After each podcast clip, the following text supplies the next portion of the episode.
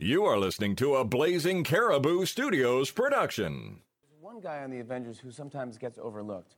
Uh, he's still great, but it's hard to compete with those other guys. So here now to shed light on his own strengths and abilities, to the tune of Ed Sheeran's "Thinking Out Loud," is Hawkeye.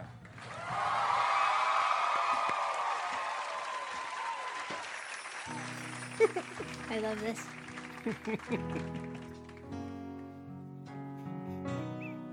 When you're on a team with the Hulk and Thor, and we're all up there on the movie screen. Will people believe that I'm not quite as tough? Will anyone even notice me? Listen, I've got powers too, and they're pretty sweet. Promise I can do so much more than just archery. I'm serious, guys. I've got a collection of scarves and berets. I play trombone in a ska band.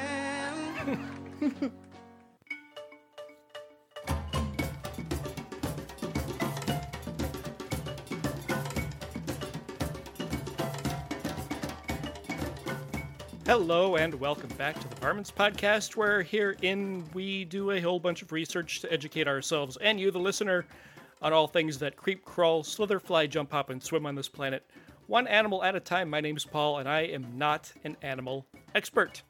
I'm Donna, and I was an animal expert, but then I forgot how to be an animal expert. Oh, no. So I now I no longer am. So Ah, I know you were so close. I was so close, and yet that just happens. So today we're talking about hawks, North American hawks, birds. Yep. Birdies Yeah. that prey on other animals. You're gonna get a smattering of hawks. But first, the news.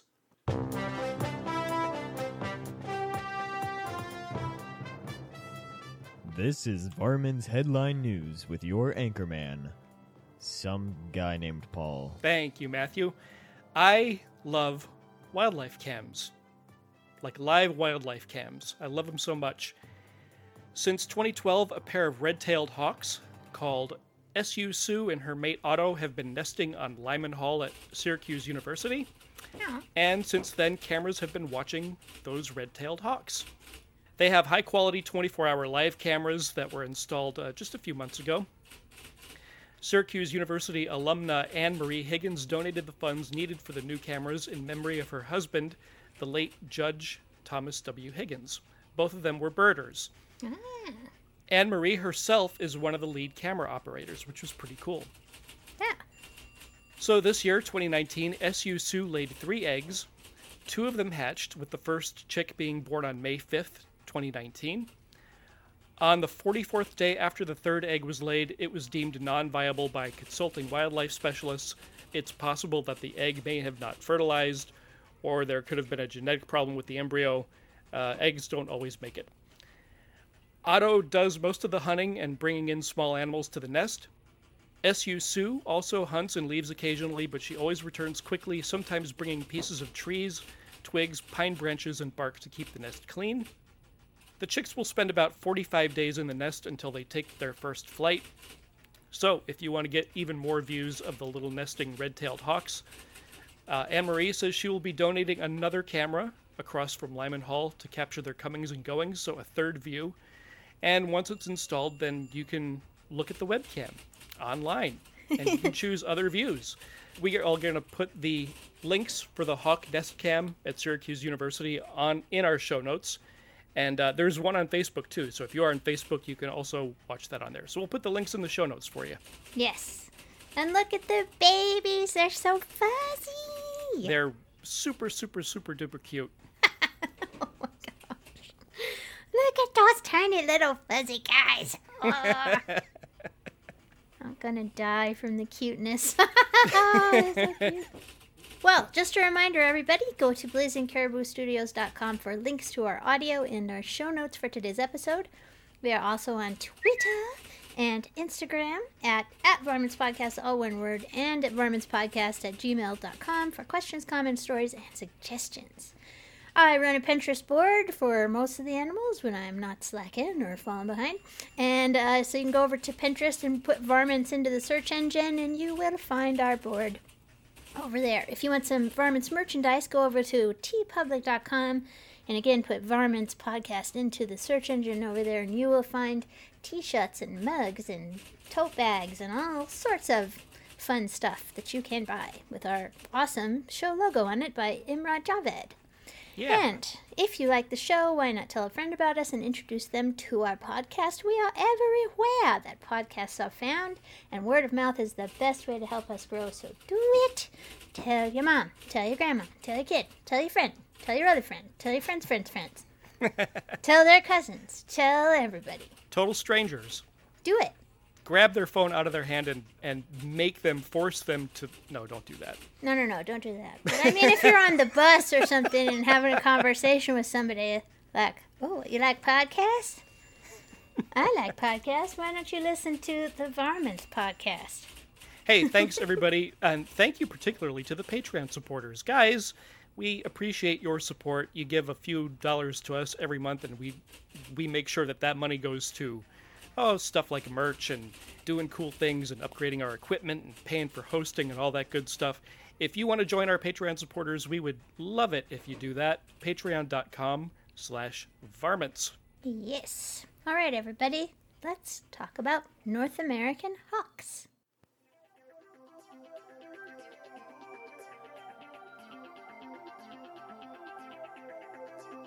Hey, let's go get educated on some animals. I know you wanna. Nice. So, hawks are a group of medium sized birds of prey in the order. I practiced this, let's see if it comes out. Accipitriformes. Hey, I think I nailed it. They've been around for some 60 million years. Birds of prey in general are known for their sharply hooked beaks, long, broad wings, strong legs, and feet with raptorial claws and opposable hind claws. Nice. There are about 200 species of hawks around the world. 17 of them are here in North America, where Donna and I live. So we will spend a little time talking about some interesting adaptations from a few really cool species that we can't do an entire episode on.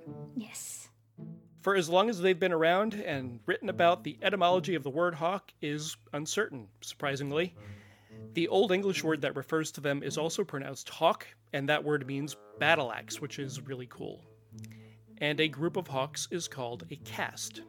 Real quickly, falcons and hawks are generally considered to be uh, similar prey birds, but they actually differ from each other in a lot of ways, and I'll just be really, really fast about that. Falcons belong to the family of the genus Falco. They are known for their speeds uh, when they're fully mature, and they use their beak to attack their prey. This is very generalized, but uh, contrary to the falcon, hawks uh, belong to a huge number of genuses, and they tend to be more clever, and they do a sudden attack on their prey. And a lot, a lot of them actually squeeze their prey to death rather than pecking them. Oh, wow. Yeah. So hawks are in North America, Central America, the West Indies, and Jamaica. Falcons are widely distributed on all continents except Antarctica. Falcons and hawks are similar by many factors, but they are they hawks have a smoother beak when compared to falcons and falcons have an angular bend to their beak which they use to kill their prey. So if you're looking at a bird and going, is it a falcon or is it a hawk? If they've got a, a bend in their beak, they're probably a falcon. Interesting stuff, huh? Yeah. I don't I don't know if that's 100%, but yeah. Yeah. And I think it's safe to say that we are going to do an episode on falcons because there are some really cool falcons, and, and we'll have a whole different episode about them. Right, exactly. Yeah. So basically, that's uh, where it's a much larger topic than that. and You can get into really fine detail on the difference between those animals, but I was unaware that there were differences that were that distinct between these two types of bird, and now I now I know better. So Right. We will be doing a falcon show later, but this one is about hawks, particularly those found in North America. We'll probably later on do some stuff about South American hawks, which they have a few different species that are that are cool as well. So, Yeah. Yeah. So I'm going to talk today about the Cooper's hawk. You guys have probably seen a Cooper's hawk. Cooper's hawks are pretty much all over the United States, and there may just be regional differences. Like in Western North America, Cooper's hawks are a little smaller than they are out east. I don't know why that is, but it is true. So they are in length about 14 to 15 inches or 37 to 37 centimeters. They weigh about 7 to 15 ounces, which is 220 to 410 grams. They have a wingspan of about 24 to 35 inches, which is huge. Wow. 62 to 90 centimeters. Uh, those are the males. The females are a little bit smaller. And they are a steely blue gray above with warm reddish, reddish bars on the underparts and thick dark bands on their tail. So juveniles are brown above and crisply streaked with brown on the upper breast, and that gives them a little bit of a hooded look compared with the young sharp shinned hawks. You can tell the difference between a younger and an older sharp uh, uh, Cooper's hawk by looking at their eyes. If it's a juvenile, it'll have yellow eyes, and the uh, fully mature adults have orange eyes, which is pretty interesting. Yeah, so they have a flap flap glide pattern, which is typical of their of this kind of bird. Even when they're crossing really open areas, they don't flap continuously. They they fly and then then coast. They fly and then glide. And then when they're attacking, they like to fly fast and low to the ground and then up and over an obstruction to s- surprise their prey. Cooper's hawks will go crashing through trees after their prey. They'll sit there and just look and look and look until they spot something, and then they'll go crashing crazily through them. And I saw a short documentary about them where the birdwatching lady said that they they end up having a lot of chest fractures. They, found that wild that uh, when collecting and looking at Cooper's hawks, people had found a lot of healed fractures in their chests because wow. of them crashing through these trees all the time. So they're the daredevil hawk. yeah, so they're very interesting, and that's uh, that's pretty cool. Go ahead and get yourself a picture of a Cooper's hawk and go out and look, and you'll be able to see that they are in your neighborhood. Yeah, they're beautiful too. Yeah, they are just gorgeous. Beautiful bird. Another really super common hawk is the red-tailed hawk. They're I, they have to be the most common hawk in North America. They are absolutely everywhere. Their range is from Central America up to northern Canada and Alaska. Mm-hmm. They weigh between two and four pounds and have a wingspan of 56 inches, or nearly five feet. Holy cannoli, that is huge. They are a lot bigger than they look like when you see a picture of them. They're they're they're a big bird. they are enormous. Yeah, beautiful bird. They have like brown cinnamon sort of markings on them, and they have telltale red tail feathers. Wow. So gorgeous bird. We have them all over the place here in Florida. Like other hawks, they prefer rodents and small mammals, but in areas where there aren't many of those, they have some interesting additions to their diet, like rattlesnakes. Snick! Yep, snakes. Uh, rattlesnake parts are frequently found in hawks' nests, red-tailed hawks' nests. Wow. Red-tailed hawks are not immune from rattlesnake venom, so when a red-tailed hawk encounters a rattlesnake, it uses its wings as a shield. Because wings have no blood vessels in them, they're just feathers. Yeah, that's true. Yeah, the, the rattlesnake can just strike at them all day and, and not hurt the hawk at all. Huh. While it's doing that, the hawk waits for the opportunity to grab the snake's head with its beak and its talons, and then it's just game over for the snake. Other foods in the hawk's food box are anything that is made out of meat. So, fish, lizards, other birds, their eggs. If a red tailed hawk is large enough, and they do get large, they will take small pets, raccoons, and at times even small baby animals like lambs. Wow. Well, they're big enough. They are big enough, yeah. One thing that red tailed hawks really like to eat are bats. Hmm. That's so if you see if you see a swarm of bats coming out of a cave in the in the evening, chances are you'll see at least one red red tailed hawk flying around. Um, they they grab those things really, really easily. It's like it's like the peel and eat shrimp tray at a Chinese buffet. yeah. They they they will grab up bats like like crazy. Another little fun fact about the red-tailed hawk, and if you listen to our eagle episode, you you know you know this already. A red-tailed hawk's cry is usually used in TV and movies as an eagle's cry Yep. because eagles sound wimpy by Yeah, they, themselves. so they sound kind of kind of nerdy and dorky by themselves for Yep. sure. Yep. we have a red-tailed hawk, or I don't know if it's the same red-tailed hawk, but we do have them, uh, and we see them quite often in the trees and on the power lines outside my house. Nice. Yeah, we see them here quite a bit. They're all Yep. over the place. Yeah. Well, I'm going to talk about the Harris hawk. Harris hawks are really, really interesting. They can be found in semi open habitats in the southwestern United States and in northwestern Mexico, from the Baja in California to southern Arizona, New Mexico, and Texas, extending through Central and South America to Chile and into Patagonia. So they are they're in both continents, North and South America.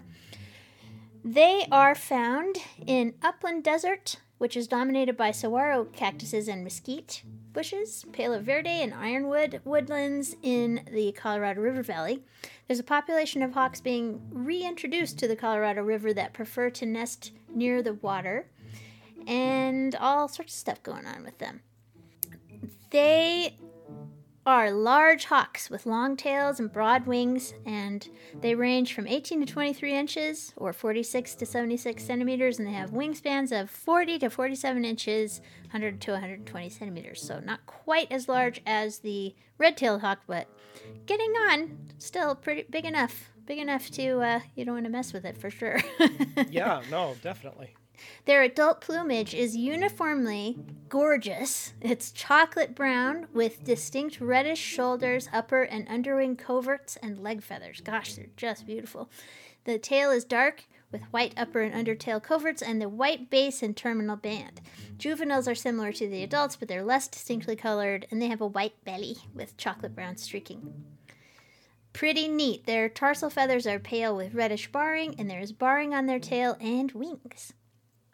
So, most often, the social groups of Harris hawks contain a single monogamous breeding pair, and however, they are known to practice simultaneous polyandry, where that's where one male mates with one female and shares in the responsibilities of raising offspring. But polyandry is commonly found in the areas where habitat quality is rich, as opposed to arid habitats where the chances of reproductive success are less, even when there are three adults hunting. So it's common in Arizona where the sex ratio is weighted toward males in comparison to Texas, where sex ratio is not as skewed. They build their nests in saguaro cactuses, which is crazy. Not just saguaros, but others, palo verdes, mesquite trees, things like that. Can you imagine these little babies trying to learn how to fly with the saguaro cactuses all around them? is crazy because they're super spiky, and if they run into them or have a bad crash, that that's you're done for. You oh, know? Oh, yeah. that's it. So that's pretty darn dangerous. They have nests. They lay between two and four eggs at a time. The but this is interesting. The females have the ability to breed all year long, and they can lay two or three clutches within a year. Oh, wow. Yeah. They incubate for about 35 days, and the males often share the duties with the females during this period. Fledging occurs after another 40 days, and the little birds tend to stay in the nest for another two or three months um, or so before they start trying to get out. Now, the really interesting thing about these birds is that they typically have at least three birds taking care of the babies which isn't totally unusual, but I'll tell you what is very unusual is that they are pack hunters. They they will hunt in groups of 3 or more, usually not more than 4 or 5, but there is no other hawk in the, well there's one other hawk in the world that does group hunting. I read but they didn't actually say which one it was and I wasn't able to discover which one it was. So but it's a very unusual behavior pack hunting and they're ground hunters. So they run along the ground together in a group and they jump up on the cactuses and jump down and stuff like that. So they have that jumping up and over activity of, of ordinary hawks, but they run across the ground a lot of the time. And, And in they, groups. And in groups, exactly. That's amazing. Yes, so that increases their success rate and enables them to take larger prey, such as cottontails and jackrabbits. They usually consist of a, a hunting group consists usually of a breeding pair and other helpers, with the female dominating. They are fast flyers, and once they've spotted their prey, they land and they take turns trying to scare it and flush it out until it darts beneath or from out from beneath wherever it's hiding. And then another member of the group captures the animal and they shield the prey with their wings. They, they, they pull their wings out to hide it from other birds, and it's called mantling. And it's been suggested that this sort of hunting is encouraged by dense brush and the thorny habitat that they live in. Um, and there's also some evidence they might feed on carrion if food availability is really low. They are fed on by great horned owls. That's the only only other animal that really poses a threat to them. But coyotes and common ravens will also eat the younger ones, so they got to be careful about that. Female Harris hawks use helpers to help protect their nests, and so they perch on the saguaros and they like scan the perimeter for uh, for owls and coyotes and birds and stuff. And, and ravens and stuff. So they are pretty cool. They are important predators in their ecosystem and they control populations of small mammal species. Wow. Yeah, they are super, super cool and really, really neat. The only thing that's bad about them from a human's point of view is that they like to congregate on electrical transformers. oh, yeah. It's not a really good thing. So, it's, No. I mean, they get ele- not just that the bird is electrocuted, that's not good, but they it's a big cost to electric companies who keep having to re-insulate. Oh, And- dear. And a lot of them build arms for perching to reduce the mortality rates of the hawks, which is really wonderful, but it also keeps them from having to re insulate all the time. So, Sure. yeah, really, really cool. So, Very cool. Harris hawks, really neat looking. Pack hunter. That's amazing. I know. All right, one more hawk, and this is a really, really cool hawk. Again, a really unique one, and it is the osprey. Ooh. The first amazing thing about an osprey is that it is the only species in its family, and it lives in every continent except Antarctica and Australia. Wow. So, an osprey that you might see in California is the same osprey that you'll find in Europe and Asia and everywhere else. That is so rare and so unique and unusual. There mm-hmm. are three or four sort of subspecies, kind of, but a lot of them aren't really recognized because the differences are so slight that it, it's just an osprey. An osprey is an osprey to wherever you go. Yeah. Okay. Any and all sizes and species of fish make up 99% of an osprey's diet. That's cool. Yeah, and they have developed some very, very unique adaptations for that. Like other hawks, the osprey has four long toes, but here's where the osprey's toes differ. The underside of the toes are lined with short, stiff spikes called spicules, and that gives them extra grip. And the outer toe can swivel to the rear, giving it two grasping talons on both the front and the back. Ooh. So their feet are perfect for holding on to slimy, slippery fish. That's pretty slick. Yeah. Ospreys can just grab fish that are near the surface with their talons, or they can and do dive for fish. An osprey can dive up to three feet down, feet first, to grab a fish. Wow. And they have two adaptations to help them do this. One is closable nostrils. Other hawks don't have that. Wow, that is neat. Yeah, you dive in the water, you don't want water up your nose, and so no, that's, the ospreys. you've had you've had water up your nose. That is not a good feeling. It's not. They are also the only hawk that has dense, oily plumage. So when the osprey comes up out of the water, hopefully with a fish, all they need to do is give a quick shake, and there's no danger of the, fe- the feathers getting waterlogged. Uh, they can keep on going. Ospreys were one of the birds that were nearly wiped out in North America because of DDT, which was an ex- insecticide used on crops. In 1972, DDT was banned in the United States, which helped, and then there were widespread conservation efforts to bring the osprey population back. Today, their conservation status here in North America is least concern with no sign of decline, which is great. Gay humans. They still do uh, conservation efforts with ospreys just to keep an eye on them, to keep them breeding, to keep them keep them going. We have loads of them here in Florida, and it's rare to see them flying around without a fish. We have a lot of little uh, lakes and man-made ponds and things like that around here. So if you see an osprey, chances are they're they're either eating a fish or they're flying around with a fish. Right. Yeah, they're a really cool bird. That is neat. I like ospreys. They're beautiful, beautiful birds. I never birds. knew they could close their nostrils. Yeah. They're really neat. Yep. That's cool. Disclaimer time!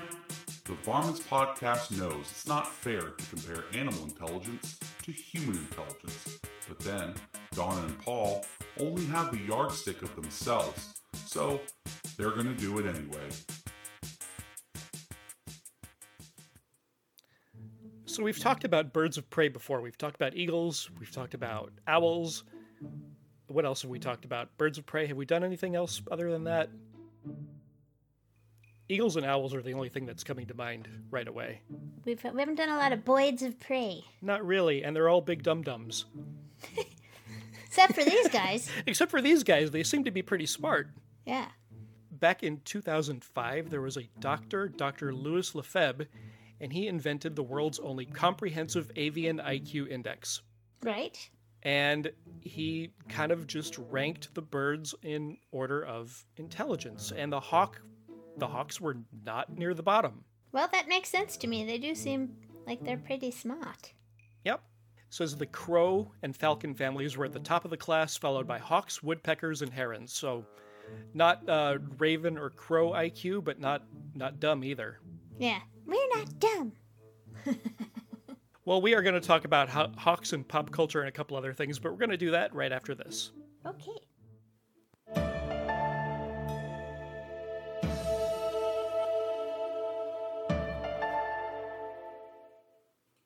Everybody has a story, and not all of those stories are clear black and white issues, even when we think they are. We wonder how did this happen, or what is that like, or what happens next. Are you sure you really want to know? This is Ignorance Was Bliss at IWB Podcast.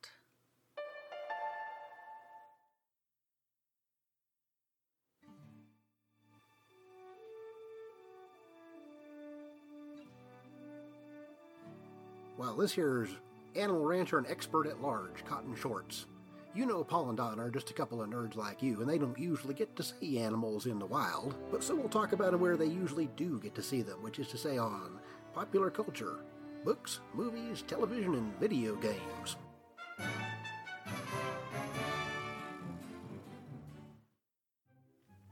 Well, my pop culture pick for this week is Hawkeye from Marvel Comics Universe. As you heard in the beginning, He's super too, you guys. yeah, he is. Poor guy. So, Guys, I'm serious. I love that. Love that. We'll put we'll put that in the show notes. You can watch that whole and listen to that whole song. It's it's wonderful. and the and the actor who plays him, uh, Jeremy Renner, great sense of humor about Hawkeye. Like he did skits in um, Saturday Night Live. Right. He did a, he did a skit in Saturday Night Live, and he just he's totally, you know, he has a great sense of humor, and he's self-deprecating about it, and it's it's wonderful. Yes. Well, I gotta say, Haw- Hawkeye is super deadly in the last movie, so you know, I wouldn't Yes. be laughing if I were you. that might be not be a good idea. He's in a bad mood in that movie. So, a quick bio of Hawkeye. His name is Clint Barton. He's from Iowa. After his parents were killed in a car accident, he ran away to join a circus where he became a master archer called Hawkeye. He was inspired to become a superhero after seeing Iron Man in action, but on his first venture out, he was accused of theft. While on the run, he crossed paths with a spy called Black Widow. Hmm. They join forces to steal some tech from Iron Man, and the two of them are villains for a short time. That is the comic book version of Hawkeye. And Hawkeye wears a really dumb hat in the comic book. he does. It's a big, pointy hat looking thing. The comic book version of Hawkeye is really, really cool, but the movie version of Hawkeye, portrayed by Jeremy Renner, made him seem like a minor character, which He is not. he's not. Yes. But when you have a movie franchise that goes on for 10 years and there's 58 superheroes and 28 sidekicks and and all kinds of other characters, I didn't do the math. I don't know how many there are, but there's a lot. So one of them was going to get a little bit short shrift and that was I think that was Hawkeye. Yeah, me too. Yeah. So here's a few things about the comic book Hawkeye that you didn't know if you only knew the movie Hawkeye. And ignore the stupid hat. And ignore the stupid hat. so in the in the comics, he's not a minor character at all. He's been a nearly constant presence on the team, the Avengers, since 1965. And as such, he is a very, very strong leader. He is shown trying to one up Captain America. He mouths off at Captain America a little bit, and uh, Mhm. he's very pr- prominent. Yeah. In the comics, Hawkeye had a sky cycle. And I don't even know that he used a regular motorcycle in the movies. Yeah, I, th- I think he I think he did, but I can't I can't remember it being a focus. So Yeah. but he definitely didn't have a sky cycle. Uh, as we mentioned, his history with Black Widow as a villain was not referenced in the movies, but he was a villain for a short time. Oh, evil, evil Hawkeye with that stupid hat.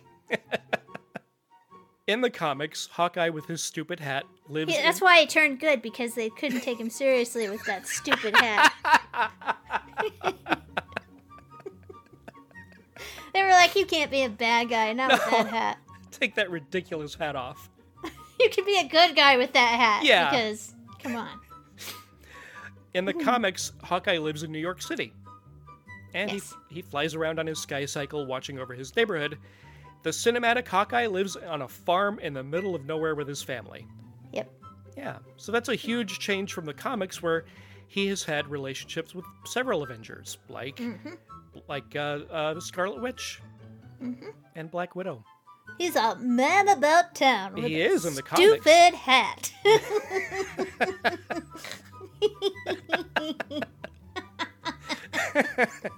I'm sorry, I can't get over that. It, it really is a dumb hat. And you know what? If they had made him wear that hat in the movies, nobody would have taken him seriously, even less than they do now. No, they've got to. He had to be restyled. That was never, never gonna make it. Uh, So basically, Marvel Comics universe, the movie version of Hawkeye is what happens when you take a pretty cool comic book superhero with a bad hat and dilute him dilute him down so much that he really doesn't have his moment in the movies just almost the way every other superhero had, right? right. He just becomes a guy shooting arrows at stuff and sometimes he makes a snarky little comment about it, but he's sort of a minor superhero in the movies compared to the comics where he is awesome. I still like Hawkeye in the movies, though. Do you? Yeah, he's great. I mean, there's not enough of him, but it, what he does is perfectly fine. He Nothing do- wrong with what he does. He doesn't have his big moment though. He doesn't. There's No, he does. I, he needs a big moment, but what he does do is perfectly fine. There's nothing wrong with it. his his- support. Yeah, Yeah, but as you said, there are 20 million characters in there, so there's so many that they somebody- weren't going to be able to focus on everybody for Yeah. sure. So. Exactly. But he made a perfectly good Hawkeye, I think, and I think he carried the snarkiness of the comic book guy into the film. Don't you think? I think so a little bit. I When think when allowed to. if there's any Hawkeye moment that is my favorite from the movies, it is when he shoots an arrow at Loki. Loki catches the arrow. It's got an explosive tip on it, Yeah. and that blows Loki into the Avengers Tower, where he confronts the Hulk, and then the Hulk Right. just ragdolls him. Like I love Yep. that part of that Avengers movie. Hawkeye's amazing. He's Cool fun. superhero, dumb hat. very cool superhero, very stupid hat. All right, well, I am going to talk today about this guy, Henry Hawk. Hey, Pop. I don't know what's the matter with me. The trouble's in my tummy. I crave something, and I don't know what it is. Well, Henry, you're uh, a big boy now. We'd better have a little talk. Okay, Pop. What do you want to know? You see, Henry, your mother and I are outcasts. Hated and hunted because of what we are. Chicken hawks. And you, you, Henry, you're a a chicken hawk too. And like all chicken hawks, you crave to eat a chicken.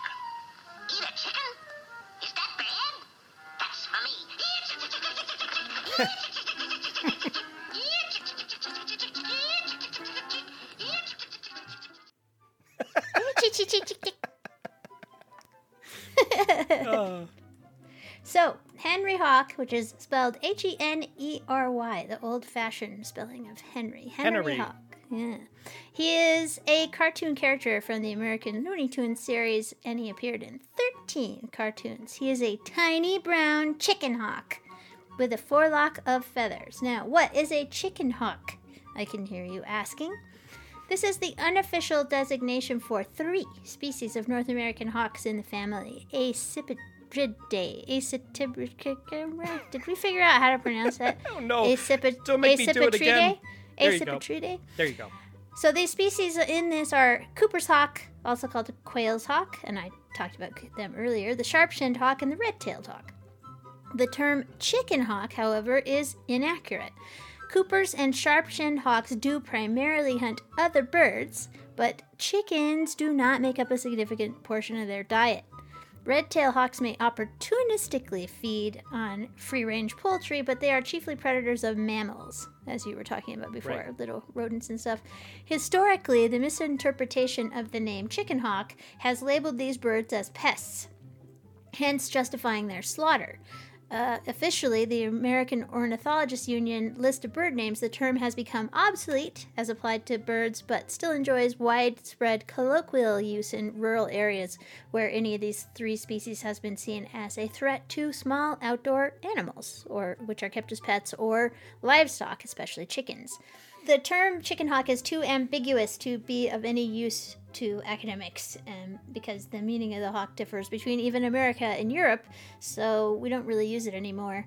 But in popular culture, this Henry Hawk was based on this this idea of the chicken hawk. So they don't actually eat chickens, and that's important to know, but it doesn't reduce the hilarity of Henry in the cartoons. So he is a very small, tiny little chicken hawk. His father is several times taller than him.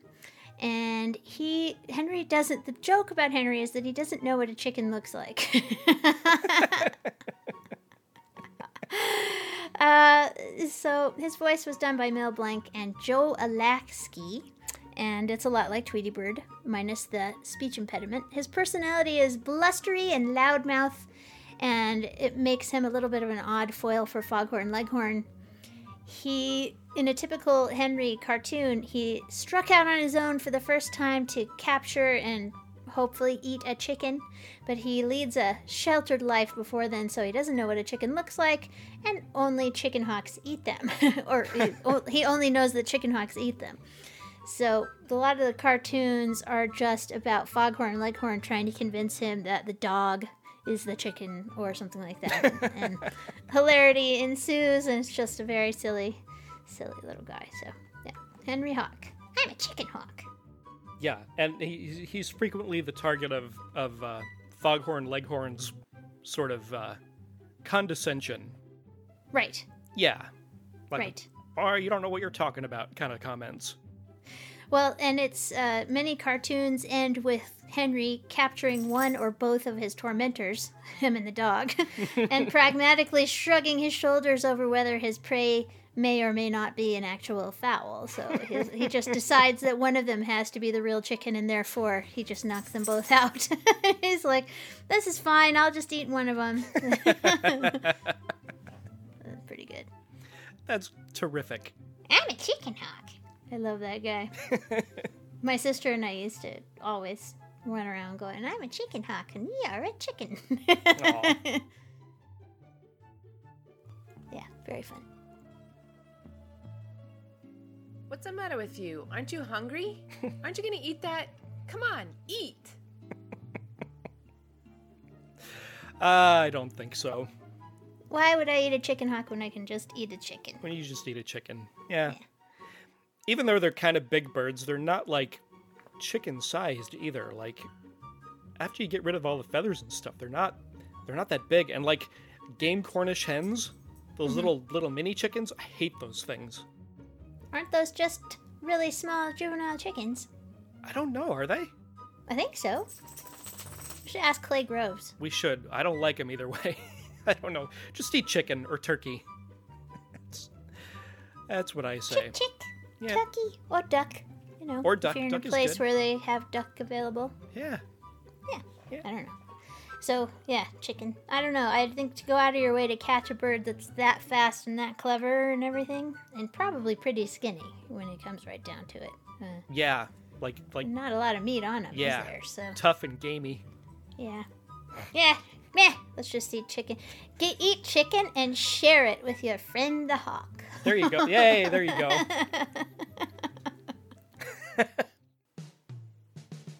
Well, hello, Paul and Donna. I've been meaning to ask you is your brain a repository of useless information like mine is? Well, let's help you win that next trivia night, or just sound smarter than the rest of the room, with the animal fact of the week. Back to you, amigos. Right now, for our additional fact, we're going to play a little interview that I did with my friend Amber, who has worked with the Bird Conservancy of the Rockies. They do hawk migration counts and bald eagle watch. She's part of the education arm of the organization, not the citizen science arm, but she can probably talk about all of these things. And today, she's going to talk to me a little bit about some of her experiences and how you can get involved, and also about the Swainson's hawk. So let's listen to that. Yay. Hey, okay, Critter Crew Varminions. I've, I've got a very special guest to talk with us today, an old personal friend of mine who has been working in raptor conservation for a long, long, long, long time. Please welcome my friend Amber to the show. Hi, welcome to Varmints. Thank you for coming on. Hi, thanks for asking me. I'm so excited. we are too. So, Amber, how long have you been doing raptor education and what made you interested in starting to do that? So I have been with the Bird Conservancy of the Rockies for almost 10 years. Um, I actually work in the education side of things, which is a lot of fun. I get to work with kids from toddler age to college age on the myriad of bird like topics, but raptors are definitely one of my favorites. Cool. So when did you what what did what made you interested in like going to actually do it? Did you see a presentation one day and think, "Oh, I want to do that." So my son actually started full-time school and it took me about two weeks to go um i need to do something interesting. And, and i was an environmental studies major in college so i did have some background but really i went on to a volunteer site and just looked for everything and it was like the denver zoo or the aquarium or the bird conservancy and what they do just sounded so interesting because they actually do the bird banding in a couple of locations um, on the front range and that just sounded really interesting to me so that was definitely my hook Awesome. So what do you do for them exactly?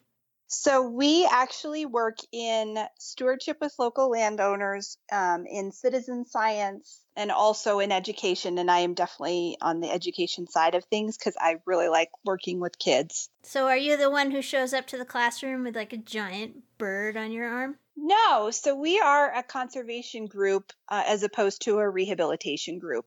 And I love that those groups are out there. I have a really good friend who works for a rehab that would be happy to talk to you guys too if you wanted. I'm sure. We are all about connecting people, birds, and land in a way that hopefully gets everyone we interact with to want to preserve those important places and resources that keep birds alive in their natural habitats. Oh, wonderful. So do you have a favorite bird species, favorite raptor? Well, I was kind of hoping I could talk about even just as I started into volunteering because the connection I have to my favorite hawk actually is is absolutely about one of my very first experiences out starting as a volunteer.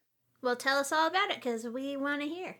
Um, so I had just started volunteering, and they do a really neat volunteer training program through this organization where you get just a ton of fun kind of background experience and knowledge, and also kind of get a chance to see all the different ways that the organization as a whole works for bird conservation across countries and states and borders and everything. It's really neat. Um, and I was actually on a little brief break we were taking where we went outside to just sort of commune with nature.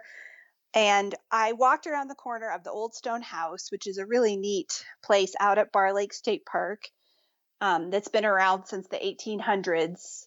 Oh, I think I know where that is actually. yeah, it's really cool. It's and the organization actually we we keep the house up as close to its you know original state as possible except that of course we use it as offices and and an education space Right. so i walked around the corner of the house and i was face to face with four great horned owls that were just Oh, wow. stunning and staring straight at me right off the porch not even 10 feet from the edge of the porch when i was looking out and i was totally mesmerized and I found out that they had nested about 100 yards away in some plains cottonwoods.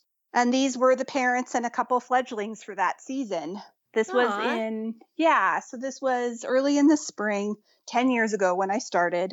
And the connection is funny because actually owls do not build their own nests, they have to borrow them from other birds. So the funny thing was, I found out that the nest that this exact family of birds was using was actually built by the male of my favorite species of hawk now, which Uh-huh. is the Swainson's hawks. Oh, cool. So the Swainson's hawks came back just as the owls had fledged for the year and didn't need the nest anymore, and they tidied it up. The male, in particular, really likes to be in charge of making the nest as well engineered as possible, and the Swainsons came right back and they used it for the summer. Oh, that is so cool.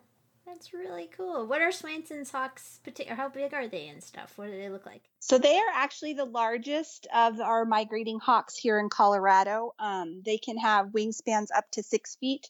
They are Wow. decidedly larger even than red-tailed hawks, although in a similar size range. Um, and they're very distinctive because what they're known for is they are the longest migrant of any hawk that we Wow. have that stops over here in North America. They go all the way from, you know, the most northern parts of Canada and then down in the winter to the pampas of Argentina, which makes their migration almost 5,000 miles. Holy cannoli, that's amazing. That's a really long way. Yeah, and Man. actually when it comes to identifying them, knowing about that migration makes a lot of sense because they're specifically well known for their dark feathers all along the bottom of their wings. All of their really f- important flight and structural feathers are very dark in color. And it turns out that darker pigment in feathers actually adds to their structural strength. And so oh, those I didn't know that. Yeah. is that? so similar to a pelican and some other birds that migrate like that, those darker feathers are just known to be structurally stronger. Hmm. I know they've done research and things like that in the world of bird of ornithology to figure Sure. out how that works exactly. But yeah, they have they have very distinctive white armpits and then very dark structural feathers all along the outer wingtips and flight feathers going all the way to their bodies. And then they have this adorable dark bib that basically sits right on their chest. And so when you think about a red tail hawk, you're looking for the tail, but then you actually look for their shoulders have kind of a comma of dark feathers and then a little dash and then their head and then another dash and a little comma. So when Right. you look up at them and see them in flight, they're mostly pretty light underwing colored. Um, these guys are exactly the opposite. They have a completely clear white um, shoulder out into their wingtips, and then it's dark, dark feathers all the way to their bodies of all those flight feathers, and then their funny little bib. So it's really interesting because they actually are able to migrate and to thrive in so many different places that they pick Colorado. And the interesting thing about that to me is that it's actually about one of their very favorite food resources, which is actually grasshoppers and locusts. Really?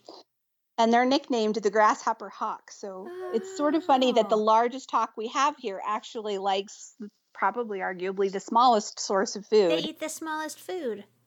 That's crazy. Indeed. I thought that they would have wanted prairie dogs or something like that because, you know. And they do. They eat all the same things that most hawks do. They just have a strong love and preference for insects when they can get them in the peak of the insect season. That is awesome.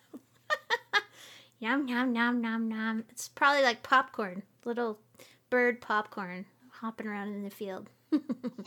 popcorn. And then one more hilarious but true fact their most common call sounds exactly like a dog's squeaky toy let out slowly. Really? Oh my god. And you don't have to take my word for it. Definitely go listen on YouTube. It is hysterical. We will put that in the show as well. I'll put that right at the end so you can listen to them. The grasshopper hawk with their squeaky call. It's pretty funny. They're awesome. such regal looking birds and they have the silliest bird call. It's hilarious. That's like eagles too. We did talk about on the show Uh-huh. how eagles have a silly sound, and that's why on TV they always use red tail hawk vocalization for eagles whenever they're on a movie or a TV. So that's funny. Absolutely. silly, silly old hawks. Anyway, how can people get involved in raptor preservation if that's something they really like? So I gave you guys that website to share, the Bird Conservancy of the Rockies. Right? We will put a link to that in our show notes for sure. And actually, as you go there, the website's set up really nicely to let you know different ways to volunteer and get involved. In particular, for hawks, we do something called Hawk Watch, where you get to go hang out on Dinosaur Ridge one day a week and learn all about how to count hawks as they come kettling through at migration time of year. And literally, as the people get good at this, you'll see them sitting there and they have one of those little metal population count clickers. They'll have like four of those on their hands. Oh, and they just sit there and count hawks. Yeah, and they actually know which which clickers for which different kinds because they get to where they can identify them so well that they're picking out like Swainson's versus ferruginous versus red tails, or then they and I think then they do other on the fourth clicker, and so they can literally even as they come kettling through in the hundreds, and they do, they'll catch the right thermal and they'll they'll come through in the hundreds at a time, and they can sit there looking at them and just know and click which one is the right clicker for the different populations as they're coming in. That's really cool. Our listeners are all over the United States and Europe and Africa and Australia. So I would assume that if they want to do something like that, they should just probably Google it. But I do you think that if somebody wanted to do something and they couldn't really find anything in their local area that they might contact Bird Conservancy for uh, maybe a clue of who to call? Yeah, so we're definitely in 13 different states, and we do some work in Canada and Mexico as well. And then, of course, we have affiliates and connections through the science wing of what we do with lots of other countries, because so many of the birds, of course, don't stay here all year. They migrate somewhere else. So, actually, Bird Conservancy is a great resource even to figure out what's available to you locally. In Europe, for sure, you'd be looking for something more local that wouldn't be us, but we're pretty helpful anywhere you want to look at the full range of migration of birds of North America and more. That's awesome. Well, thank you so much for coming on the show today, Amber. We really appreciate it. And we really thank you. I know the Varminions are going to be completely stoked to hear this piece, and we'll put a link about the Swainson's Hawk on there as well. So thank you so much for coming on the show. You bet. All right, that was really cool. Thanks, Donna. Yeah, thank you, Amber. That was excellent. Thank you, Amber.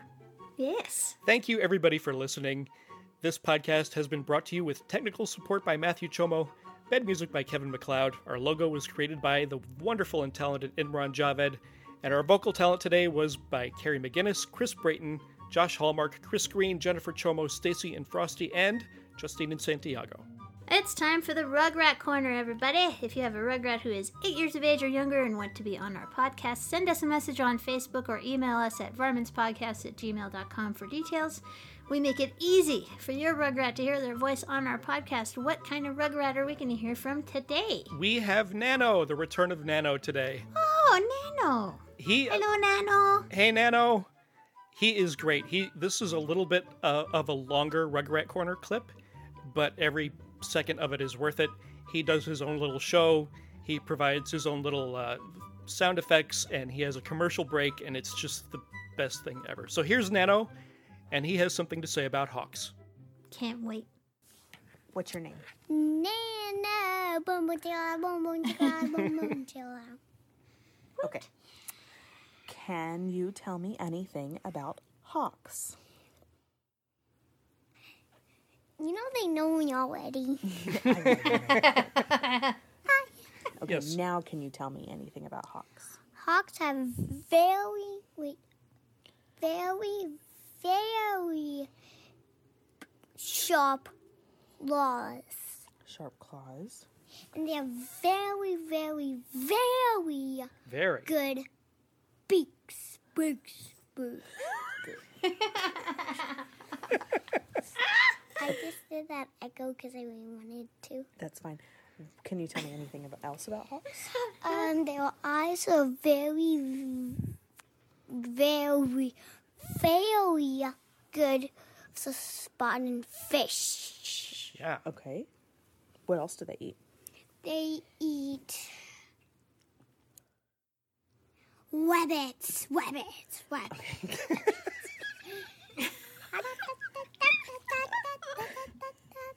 now word from our sponsor.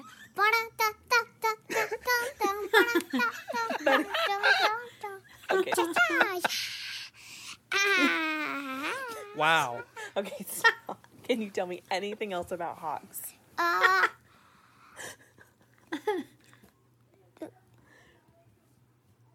they live in North Little Rock. We have hawks in North Little Rock. You're right. We have hawks and no Little Rock. Donna and Paul. Yeah. Oh Donna and Paul. Yeah. You know I Tell know us about names it. Because my name is Nana. Remember me? Yep, I do. Okay, say this is Vomit Go podcast. This is the Vomits Podcast. And take a bite. Yay! Bye. Bye, Nano. Bye, Nano.